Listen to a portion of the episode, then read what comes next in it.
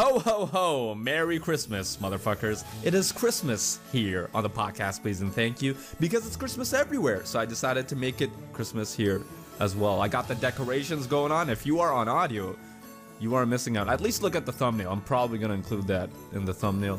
And that's all you need to look at, actually. The rest of it is just going to be the same as everyone. I'll try to balance the audio and video experience for everybody. But one day, one day it's to be Chinese New Year. I think it comes like once every couple of years. So Chinese New Year comes, and it's to be the podcast, please and thank you, is to celebrate Chinese New Year. One day it's to be Hanukkah. I'm to be celebrating Hanukkah over here. One day it's to be Eid for my Middle Eastern slash Arab people. And it's to be Eid over here as well. Because this is an all inclusive podcast where we include all the words and all the holidays and all the topics that you care about. Tonight is gonna be a Christmas special episode. You know, I'm gonna celebrate Jesus, so I'm gonna keep this clean. No assholes, no dicks, no clicks, no fucks. None of that stuff. We're gonna keep this 100% clean. It's gonna be very PG slash PG-13, maybe 15 plus if they still use that rating.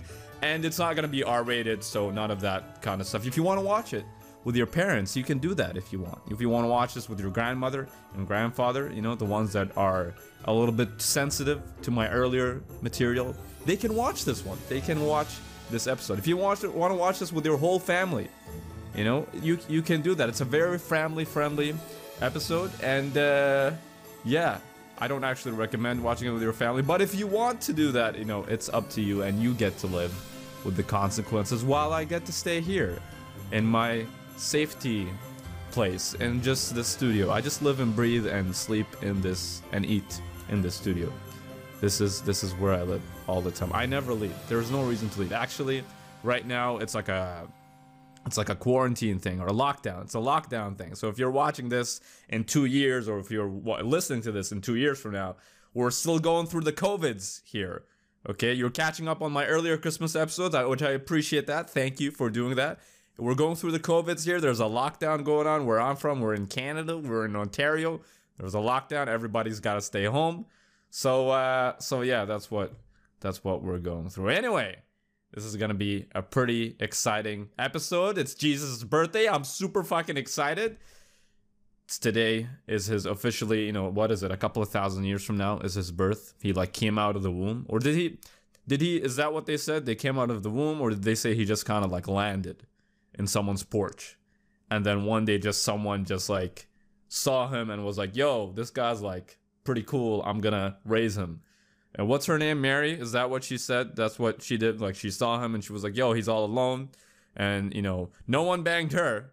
You know, no one no one banged her, no one slept with her. She just saw the kid in the porch and they were like, yo, let's let's bring him in.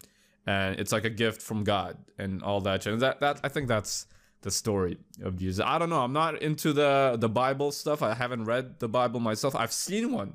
Uh, when I checked in this hotel when I was in Czech Republic with a friend of mine, and we had a Bible. Actually, we were in an Airbnb, and uh, there was a Bible in our Airbnb. Like I opened the cabinet thing and uh, or whatever the the thing the the table the side table next to your bed, and there was a Bible there, and I was like, "Yo, this is pretty sick." There's a there's a little little Bible there. I didn't read it, but it was nice as a decoration. I think that's why they put that stuff there. They just put that stuff as a as a decoration. Anyway, let's get to it. Roll the intro.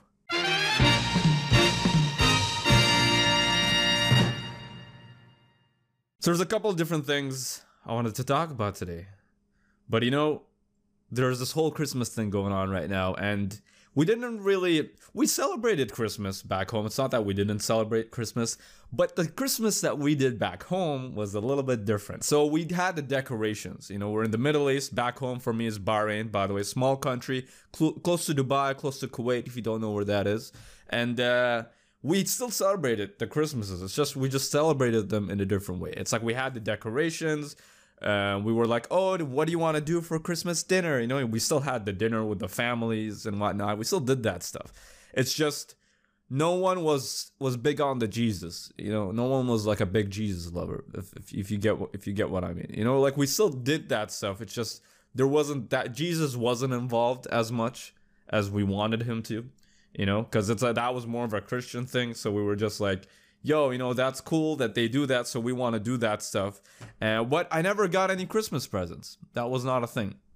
That was not a thing that I experienced. You know, the whole like going downstairs and uh, seeing a tree and seeing a bunch of presents under the tree that you know Santa left.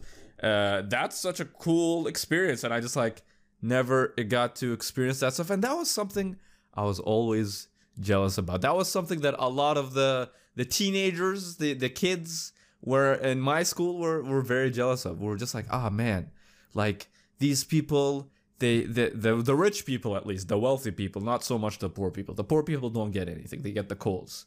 You know they get the black coals and and maybe they get like a toy car or something you know if, if, her, or if their mom and dad took out a loan you know they get a little toy car or something. Or they get a playstation. They get a whole big console. They get the playstation but they get no games okay because your parents are poor and you know that that kind of sucks but i'm talking about the wealthy people for the, the middle to high slash high class people they got the good christmases you know those people you wanted to be friends with the high class slash middle class to high class people. That's what you wanted to do uh, back home. You wanted to be friends with the, with the rich kids. If you're friends with the rich kids, you know they got the cool toys, and even though you didn't get them, you got to play with them, which is always a plus. You got to play with the rich people toys. You know, you're poor, you don't get those toys. That's fine. But if you have kids, you have friends that are rich. You know, they get a car, they get a they get a motorcycle you know, I'm not saying my friends got a car or motorcycle. I'm just saying, like, it would be cool if my friends got a car or a motorcycle, and I was like, "Yo, can I drive? I'm only 12." But like, you know, they they would just let you. If you were good, if you had a tight relationship with your friends, they would probably just let you do that kind of stuff, you know. But I never really experienced the whole Christmas thing, you know. And I got the decorations, like I was saying, but I never like got that stuff. You know what we did though for Christmas? we went, like me and my family, we would go to Chili's for Christmas dinner. You guys know Chili's? You guys have a Chili's here? Okay, where you're from, where I'm from, Chili's was big. Chili's was like the shit. Okay, Chili's was like a, the place to go, especially for Christmas dinners, for New Year's. Uh, it was such a cool place to go to. They had really good food. But when I came to Canada, when I came to like Toronto especially, I realized like they only had like one Chili's. I was so shocked at this. Like, by the way, if you don't know what Chili's is, it's a restaurant. They serve food. That's kind of it. It's like a TGI Fridays, basically. It's exactly like that. It's basically a TGI Fridays, except it's not called TGI Fridays. It's called Chili's. So instead of calling it TGI Fridays, imagine if TGI Fridays was called Chili's. That's basically what Chili's is. So we had Chili's and would go to Chili's in our Fridays for our Christmas dinners. And uh, it was pretty sick because they had good food. That was back when they still made quality food. Now their ingredients are pretty shitty, at least back home they are. I don't know about here. We don't even have a Chili's here. I don't I don't know there's one in Toronto, but there's no one in Ottawa. So I never really know what I don't know what Chili's would be in Ottawa, what it would be like because they don't have one.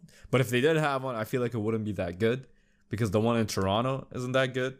So I expect the one here to not be good either.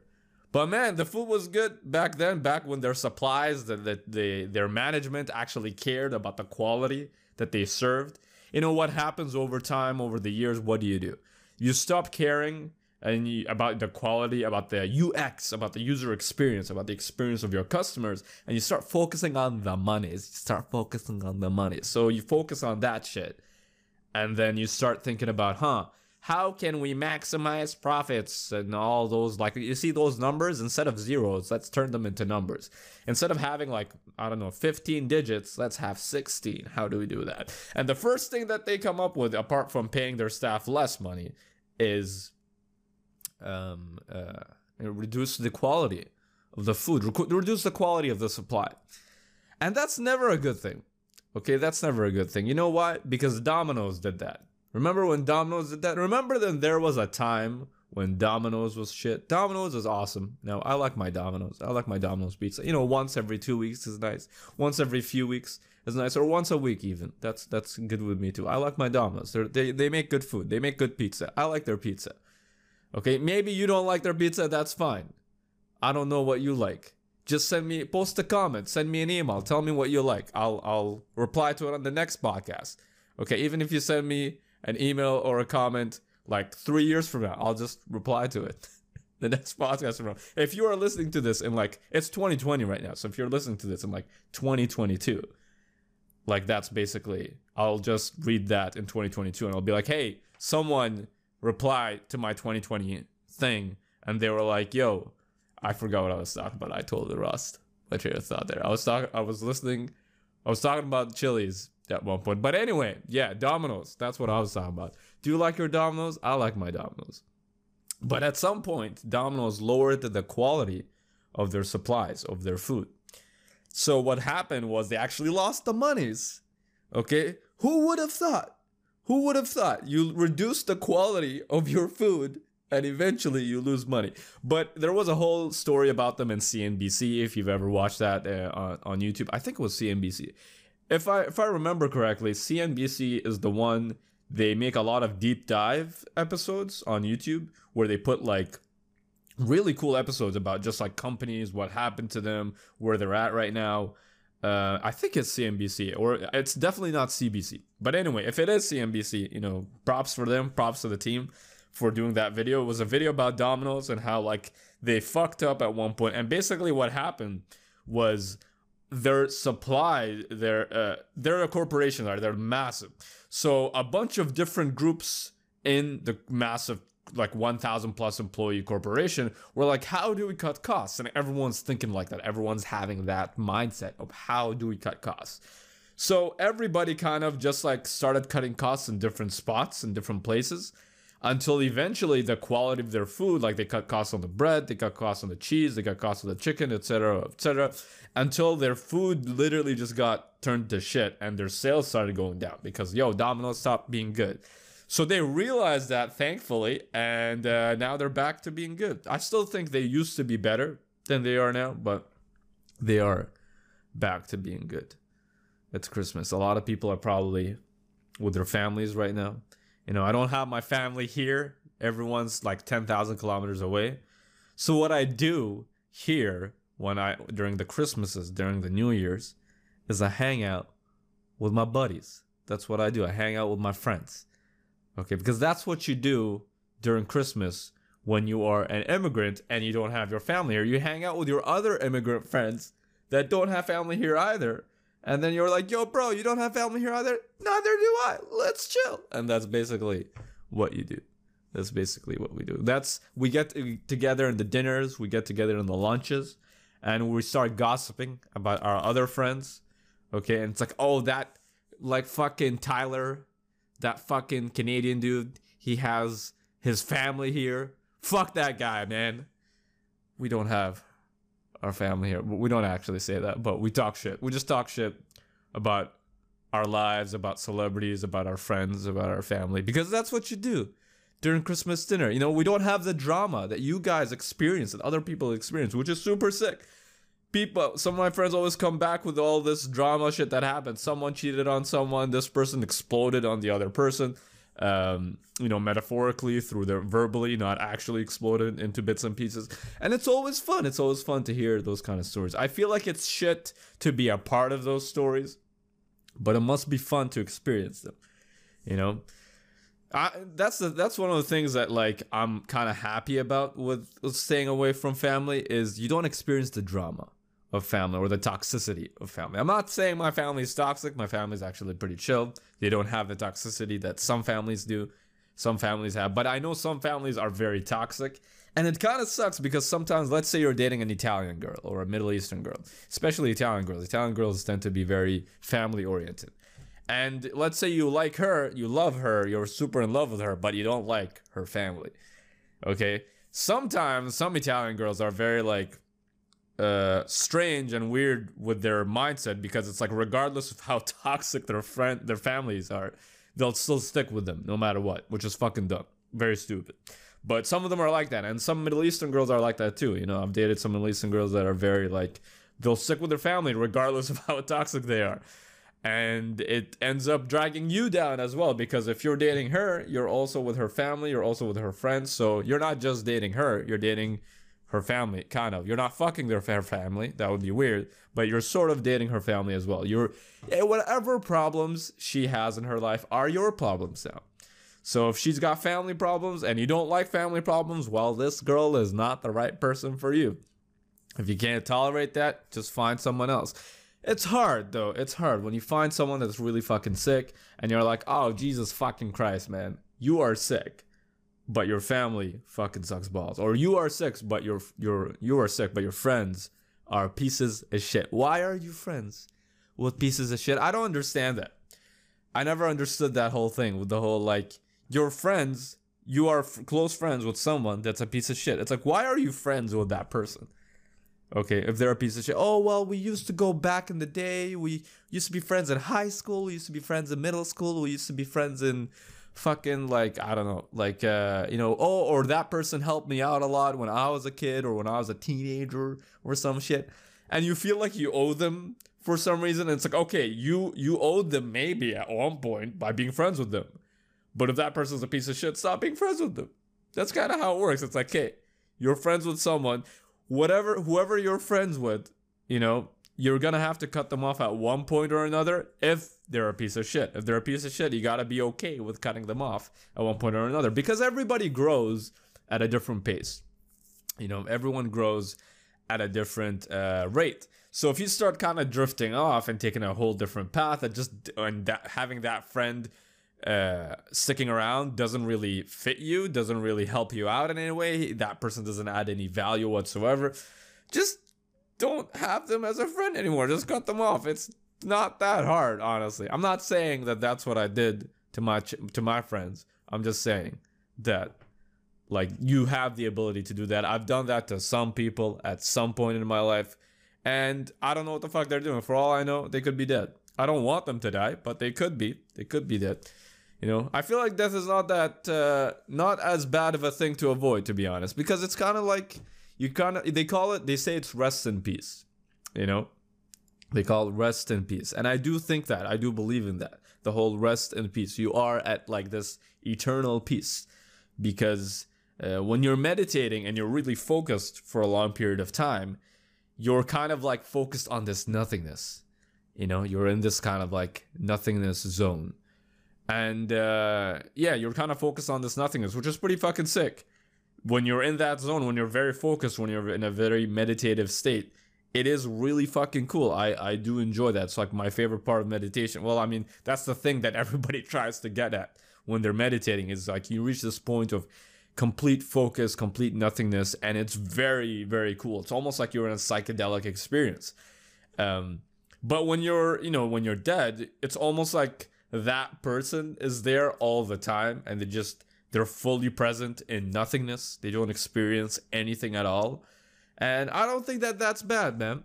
You know, I get the whole sadness of like losing that person and not being them not being around in in your life anymore especially especially it really sucks when you know that person is striving to become something greater than than they're than what they are and that person kind of dies while they're doing that that fucking sucks.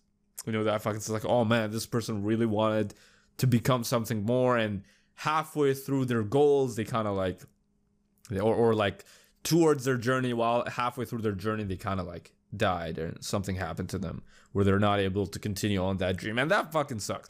I'm not saying i'm not going to be sad if a family member of a close friend dies. I'm just saying well I, i've had that experience and it does fucking suck.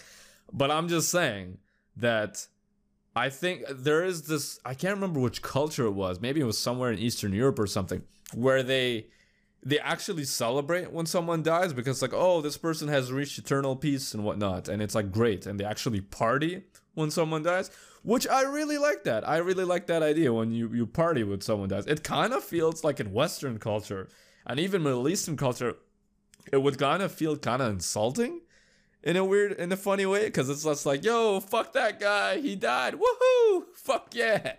But honestly i think it's a cool thing when someone uh, well not cool thing. I think there's a sense of uh, what I, I can't i can't find like the right words here uh, because i'm probably gonna fuck it up. There's a sense of peace that they experience and it's like hey that's cool that they get the sense they, they get to experience that like sense of peace but eternally forever Uh, I'm not saying mourning over a death is not. I'm I'm I'm hanging on this topic of death way too much. This is kind of getting depressing. This is kind of getting depressing. But yeah, man, Christmas. Christmas is pretty cool. But I have a couple of topics that I want to talk about today, and we're gonna start with my boy Tom Cruise. You know, one day, what my hope is that Tom Cruise doesn't get involved into some fucking sexual allegation where he ends ends up fucking a lot of kids, like kind of I don't know, with whatever the hell happened with Bill Cosby. You know that happened to Tom Cruise. That happens to Tom Cruise at one point.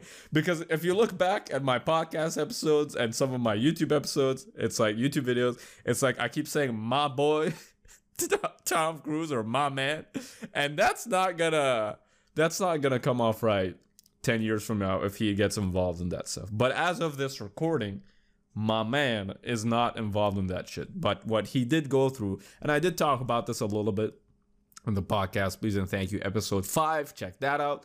And this is episode six. I never really introduced this episode, episode six. Yeah, so this is episode six. Um, so yeah, um, Tom Cruise recent Tom Cruise has uh, recently had a COVID rant on the set of Mission Impossible 7. That's what he had. So, just a quick recap if you don't know. Uh, on the set of Mission Impossible 7, Tom Cruise yelled at crew members for not following COVID protocols. And apparently, some people quit. Some people quit because of that. And uh, it's it's kind of funny because like I, initially I didn't want to listen to the audio recording because I don't like getting involved in this like celebrity drama kind of thing, which is interesting because I already made like another video in regards to cele- celebrity drama, like the Elliot Page thing. Uh, and now I'm talking about the Tom Cruise thing. So here we fucking go. Um, so yeah, I listened to the audio recording and I thought, you know what? He just sounds like a teacher yelling at a bunch of kids. That's what it sounds like. It's like when your parents, when you fuck up over and over and over again, and then your parents yell at you. That's exactly what it felt like. It reminded me a lot of when I was in elementary school, middle school, high school, and I was being a piece of shit with my friends. And then my teacher would yell at me, and I would be like, whatever. And I would continue being a piece of shit. And then the teacher would yell at me again, and I'd be like, I don't fucking care, bro. And then they would uh, uh, they would yell at me again. I would continue being a piece of shit, and then they would just snap at me and at my friends and be like, "What the fuck is wrong with you?" It's like they just fucking snap and they go all out and they fucking explode on you, metaphorically, verbally, not like actually explode. That would be weird if they just exploded. So that's kind of what it reminded me of. And all the stuff that he was saying, it's like, okay, he's under a lot of pressure. He's under a lot of pressure from the studios. Studios are listening to him to understand, like, what kind of protocols are they following that's working for them. And it's like, okay, that's understandable. That's a lot of pressure. And not only that, but, but the media isn't reporting on like a lot of different kinds of news. Everyone's kind of focused on this one audio recording. If you actually dive deep into it, and that's what I want to focus on, that's what I, that's what I wanted to talk about, is that they are actually recording Mission Impossible 7 and Mission Impossible 8 back to back. So they're doing the whole Infinity War Endgame thing. We're doing they're doing it back to back which is very ambitious. They've never done that, as far as I know. They've never done that before. So they're gonna re- they're supposed to release Mission Impossible Seven this year. This coming, uh, sorry, this coming year in 2021. It's 2020 December right now, and uh, it's it's they're gonna release the next one in 2022. So it's like summer 2021 and then summer 2022. So that's a lot of pressure, man. And not only that, but every Mission Impossible movie, or like at least the recent ones, costs around $150 million to record and to, to make. Not I don't know if they're including the, the marketing on this. So imagine that times two, that's about $300 million if they're actually filming Mission Impossible 7, Mission Impossible 8. You know, that's that's a lot of fucking money, man. That's a lot of fucking money is involved. So a lot of money is involved. A bunch of kids basically are not following the rules over and over and over again apparently because because if you listen to the audio recording it honestly it doesn't sound like the crew members broke protocol once. It sounds like they repeatedly did it until he exploded and he's like what the fuck is wrong with you guys? Okay. Um so i thought that was kind of interesting. So Another thing that I noticed is that uh, I found is that Mission Impossible 7 was originally supposed to get filmed in February 7th. So February. but it kept getting delayed because of COVID until September. So here's the thing because it kept getting delayed, they had to recast someone very important. Like one of the people that was playing an important role in the movie had to get recast. And it's like, you can kind of see how if a role, a certain role is written for a certain someone and they had to get recast or she had to get recast uh, or he had to get recast, they that really that could really fuck up the movie. That could really change the momentum of the movie and it's like you're excited to work with this one person but then they have to replace them. So you kind of see a lot of pressure the financial part of it the, the a lot of delays the recasting. And not only that but according to cinema blend tom cruise spent 700000 of his own money um of his own money on the to to buy a cruise ship to buy like a boat for the crew members. And just so that they can all be kind of in a bubble away from people at least that's what Cinema Blend said. I don't know if they got their facts wrong but that's what it says. They he wanted to buy he bought a cruise ship slash boat for a bunch of the crew members so that they can have their own bubble and be away from people for the whole covid stuff you know so that nobody gets covid because if you don't know what happened in The Batman that is being led by Robert Pattinson. He's going to be the Batman, which is super sick. I'm really excited for that. He did an awesome job in Tenet. He's the only guy that did an awesome job in Tenet, and uh, in terms of acting at least. So I'm excited to see what he does. If you don't know who that is, it's the Twilight guy, the main Twilight vampire dude. Okay, not the Taylor Lautner, not the not the Taylor Lautner, not the super hot guy. Okay, the other guy, the guy that's not as hot, the guy that's kind of average looking but for some reason, they keep saying how hot he is, which he isn't. He's a good looking guy. He's not like super hot. He's no Taylor Lautner. Okay, I'm on team Taylor Lautner in the in the in the Twilight movies. Just just wanted to clarify. If you haven't seen Taylor Lautner, Google image Taylor Lautner half naked or some shit. I'm not saying I googled that. I'm just recommending you to Google it. And if you would Google that, you would be surprised at what he looks like. Guy looks beautiful. Guy looks jacked as fuck. I just wanted to clarify I am a straight man, but he does look extremely good looking. Very good looking kind of guy.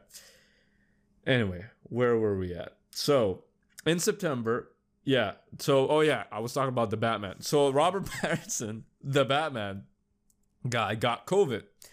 And because he got COVID, the whole thing got shut down. They had to delay it by like two weeks or a month or some shit. So, keep that in mind as well.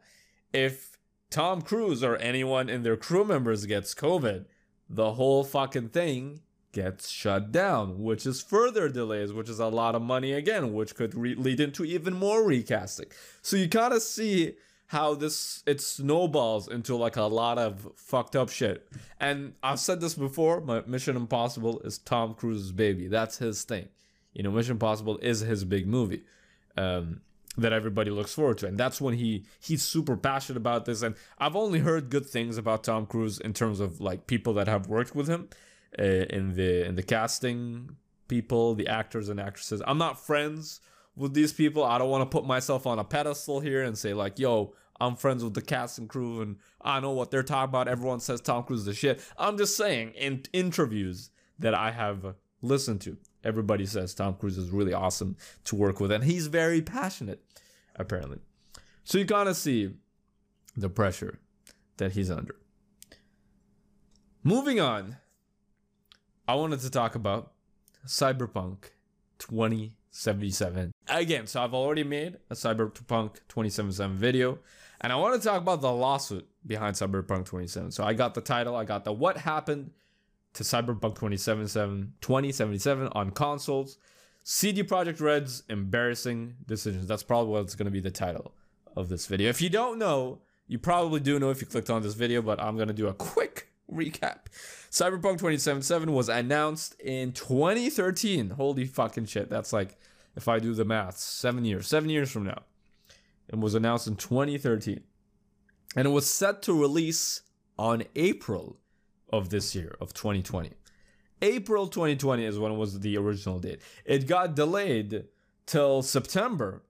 and then it got delayed again in November, and then it got delayed again in December. Now, look, delays in the movies, TV shows, video game industry, in the entertainment industry in general is a normal thing. That's understandable. Delays happen. It's very hard to make a movie. It's very hard to make a video game. Shit happens. That's fine.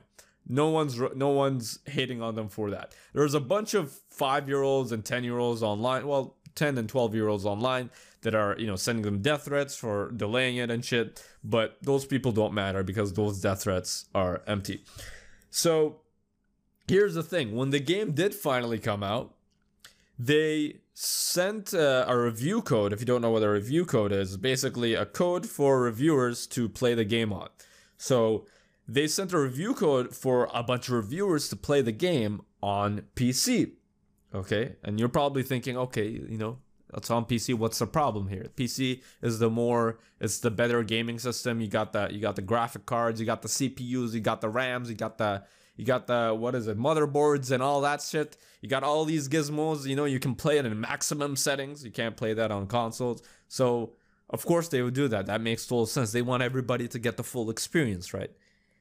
But here's the little twist the PS4 and Xbox One versions are running like a piece of shit. They're not optimized.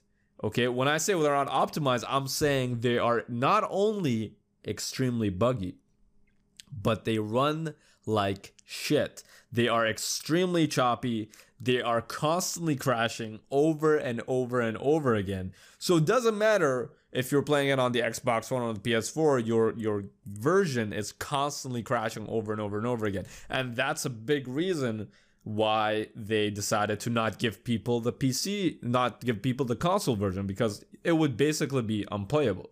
So even if you disagree with that, you know, you're like, okay, but I already got the patches you know, I can already play it on consoles. It's not that bad. Well, it is pretty bad, but you can say that if you want. It's not that bad, blah, blah, blah, because you spent your $60. You know, some people spent their $60, or if you're in Canada, your $80 plus tax, it's even more. If you spent your $80 or $60, you know, it's understandable to have this buyer's remorse and want to defend your title, but there's no denying that the game runs like a piece of shit, speci- specifically on consoles. I know on PC it's very buggy, but it's like playable and whatnot, which is hilarious. It's like, oh, but it's playable. It's like that's enough. Yo, when I buy a game, I don't want I want that shit to run without any bugs.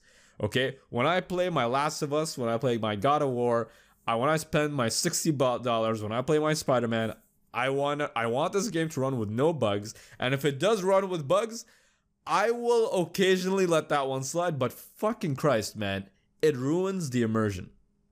It ruins the fucking immersion, man. I don't understand how people are okay with bugs. I think people are okay with it when they're reviewers, you know, when they review a lot of games and they have to play these games that are very buggy because the day one patch is not out or the week one patch is not out. And it's like they just got kind of desensitized to buggy games which is very sad to be honest because most of the games that I play are not buggy. Actually, I don't play any buggy games. I haven't played any buggy games in like in years to be honest. Like the latest game that I played that had a bug in it was like Spider-Man PS4 and that was released like what like 2 years ago and I experienced a bug where it's like the audio was a little bit off in a cutscene and that's it. Most games I play, almost every game I play is like pretty polished you know? And that's the kind of experience that everybody should have. It's kind of weird that people are just okay with buggy games. I don't, I don't understand that.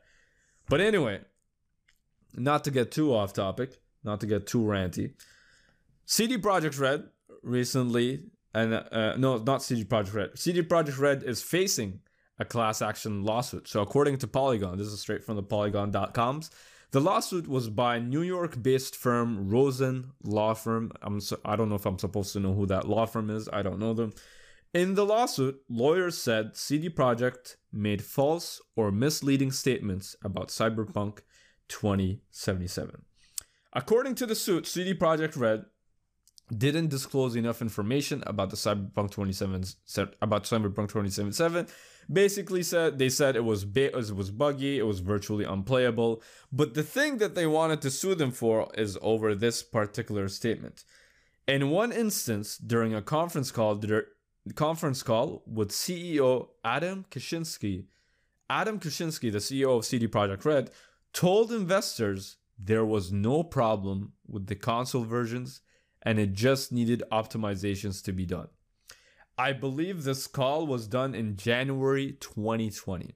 The game got released 12 months later and the game is running like shit on consoles.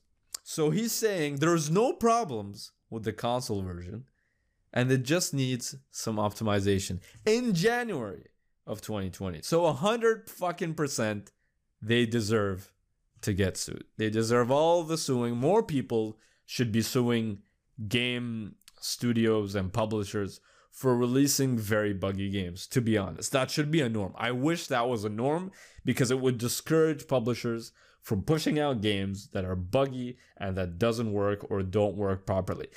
Look, like I have a lot of respect for indie studios that hustle and they grind and they put uh, their game out. They gotta hit their deadlines, and the reason why they gotta hit their deadlines and they can't afford to delay a game is because if they delay the game, um, they just don't have the budget to keep the animators and the dev- developers and the designers to continue working um, without some sort of revenue. They need to generate some revenue to keep working on this game. Now, I'll make exceptions for those kind of people.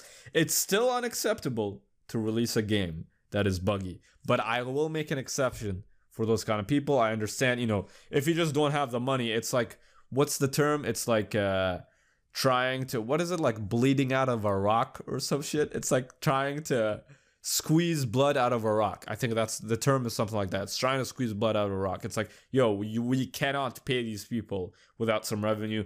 I understand that. I'll make some exceptions for the dev teams. I won't like it still sucks when they release a game that's buggy but it's understandable when it's like okay they just don't have the budget.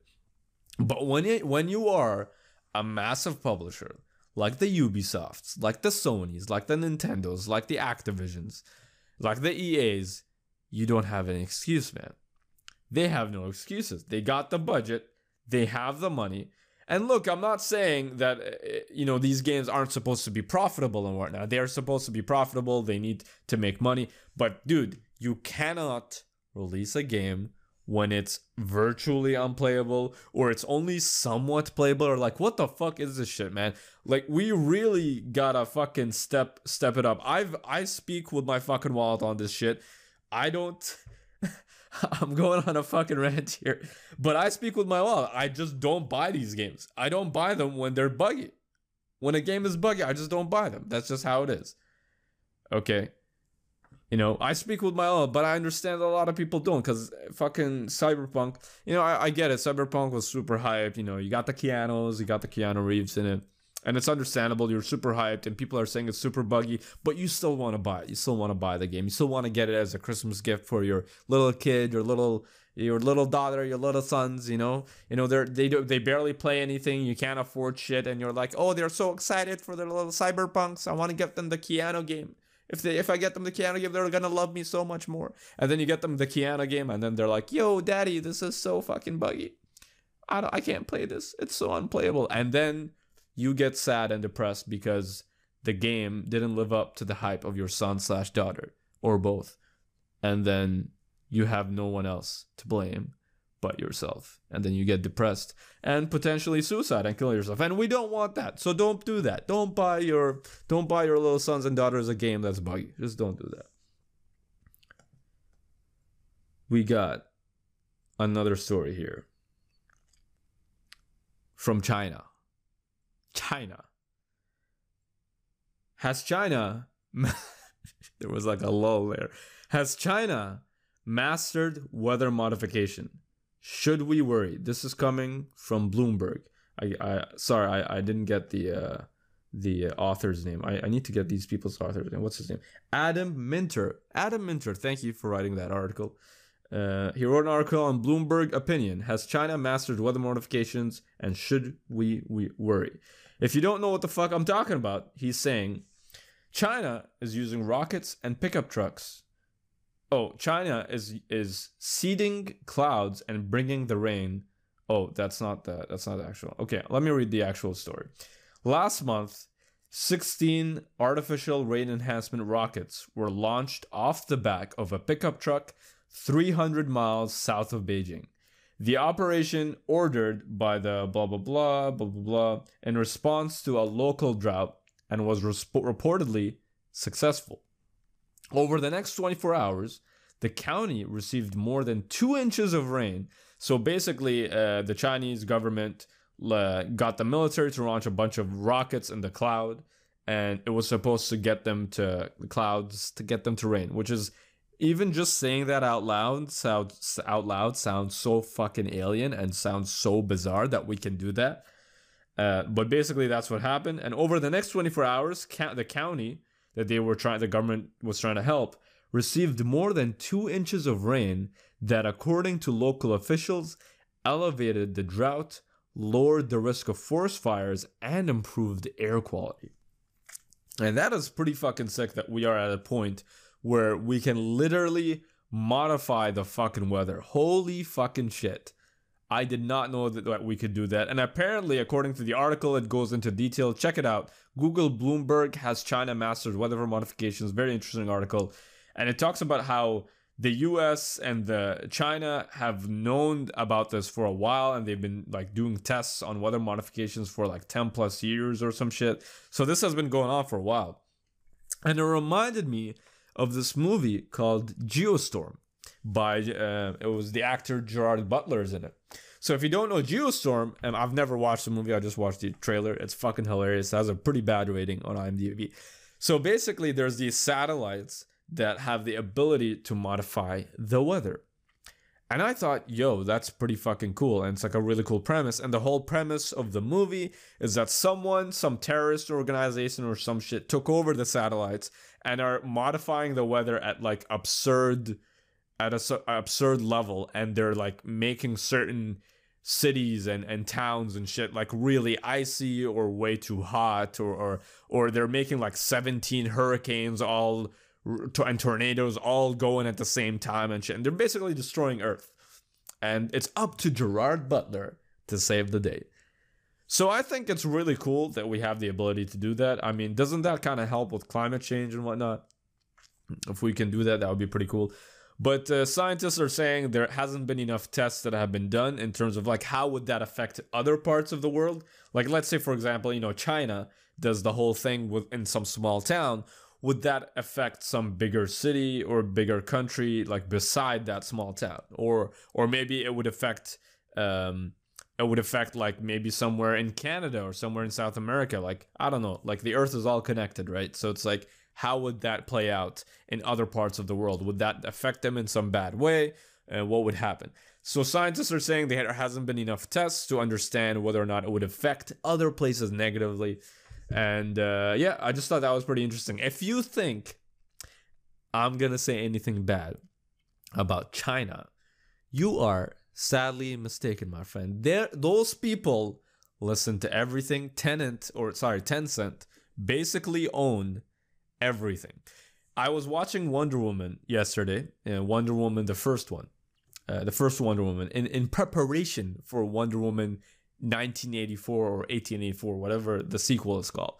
Okay, amazing movie by the way. I loved it the first time I watched it. The second time I watched it, I still loved it. I think I loved it just as much as the first time, which is an impressive thing to do when you are a movie. Because sometimes when from for a movie, because sometimes I'll watch a movie a second time and I won't enjoy it as much, and I'll be like, ah, yeah, I guess it's not that cool to experience it again.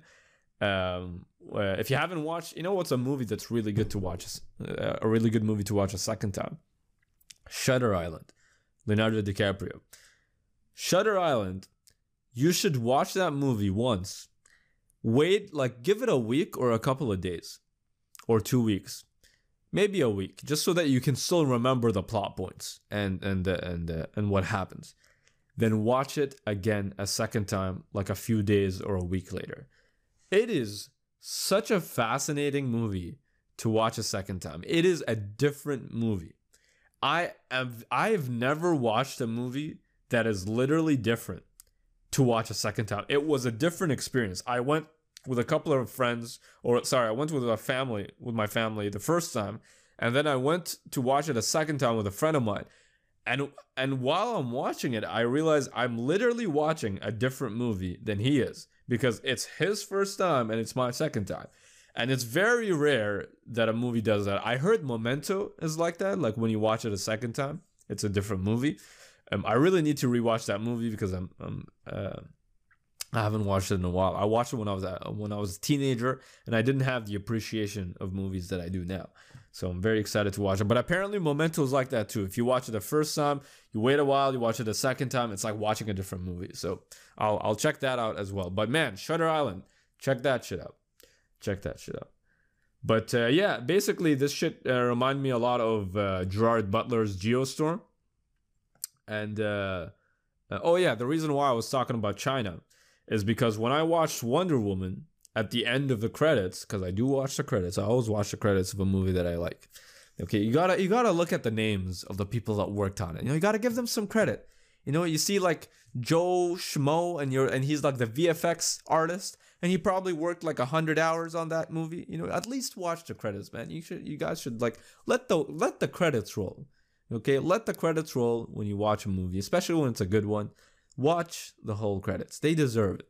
You know, they deserve they deserve to at least just look at your name, look at the name, and then watch the title of what they were at. Like you see some fucking Christopher Nowinski or some shit, and he was like the the crew member or the crew member number two or the lightning guy. It's like, hey, that guy probably worked like 80 hour weeks or 60 hour weeks or I don't know. They I think they have like a, a union, so maybe they don't work that long, but they work 40 hour weeks at least. So hey, he he did a lot of work, you know. So so give them some appreciation. So I watched Wonder Woman, and at the end of the movie, the first one, it says Tencent Productions or Tencent Films, and Tencent, if you don't know, is a Chinese company. And man, these guys just own everything, and they're they're getting Tencent is own has a lot of stakes in like League of Legends and Riot Games, which makes League of Legends. They have uh, a lot of money in Epic Games and a bunch of other stuff. It's it's very fascinating to see them kind of put their money in all these different areas. And it's a little bit scary because it's like oh this massive company owns so much and uh, yeah that's what i'm saying so Monday, day tencent might buy this podcast or might buy someone that bought this podcast and all of a sudden they might have to delete this episode because like oh you said the you said something bad about china so i'm not gonna say bad something bad about china so i am pre-censoring myself and saying China is great. China is the greatest country on earth. Please don't kill me. But man, it's crazy how powerful China is, man. It's crazy what they're doing with the with the video games now too. It's like there was a move, there was a game called well, there was a popular game called Rainbow Six Siege, and basically they had a version of the game. Initially, they had a they, they only had one version of the game, and they just deleted a bunch of shit. They like they removed like uh they removed like like in I know in some games you can't say the word Taiwan in it or Thailand or Taiwan or some shit like it gets censored. There's a there's a game where that happens. I fucking forgot what it's called. It's like it's something with a G. Um yeah, I can't remember. It's like a free to play game. It's like very popular right now. It's it's slipping my mind, but if you write Taiwan, it'll actually censor it. And the reason why, and a lot of people gave the, the developer team flack for that. And the reason why they can't do that, the developer team responded and they said there's a certain uh, guidelines, there's certain guidelines that we gotta follow to put our game out because it was like a, a Chinese developer, or maybe they just wanted to put their game in China. And because they wanted to put their game in China and they only they were only able to make one version, uh, they decided to or I think they wanted to just have everybody on the same server. Maybe that's that's what they wanted to do. Um, I don't exactly have the details of that. Um, they uh, you can't write the word Taiwan, and they got a lot of flack from people. And the developer team responded and said, "We have a bunch of guidelines that we need to follow in order to put out our game." And this was one of the guidelines. Uh, one of the things was like, "Hey, um, Taiwan is a or some country, some country in Asia, it needs to be censored." Uh, so uh, so they had to do that, and it's like uh, in in Rainbow Six Siege, they had to censor like skeletons and a bunch of shit, and they got a lot of flack from the from their their team, from their gamers, I mean, from their fans, and then eventually they succumbed to the to the feedback that they were getting from people, and they decided to make a separate version for China. At least that's as far as I know as far as I know, is they made they made a separate version for China where they removed like a bunch of skulls and a bunch of shit like that. Um, and they had a separate version for like the North American and Middle Eastern and all the other versions, basically. And I thought that was pretty interesting. So yeah, it's kind of uh, strange how this stuff is happening, and it's very scary because we don't want our world to be like that. You know, we don't want our world to be controlled by that. But anyway, that is another topic for another episode. And today, I think we're going to end it on that. Thank you guys for watching the episode, episode six of the podcast, please. And thank you. I appreciate it as always. It's always nice to say things on a microphone or on video. And you know, there's someone on the other side being like, yo, I'm listening to this. And then there's like, you know, hundreds and thousands of people to listen to you, or even like a few, even one person is pretty fucking cool. It's pretty cool. It's 2020 right now. We got technology, man. You upload a video online and it like people listen to it. It's pretty sick. Anyway, thank you guys for listening. Thank you guys for watching. Peace out.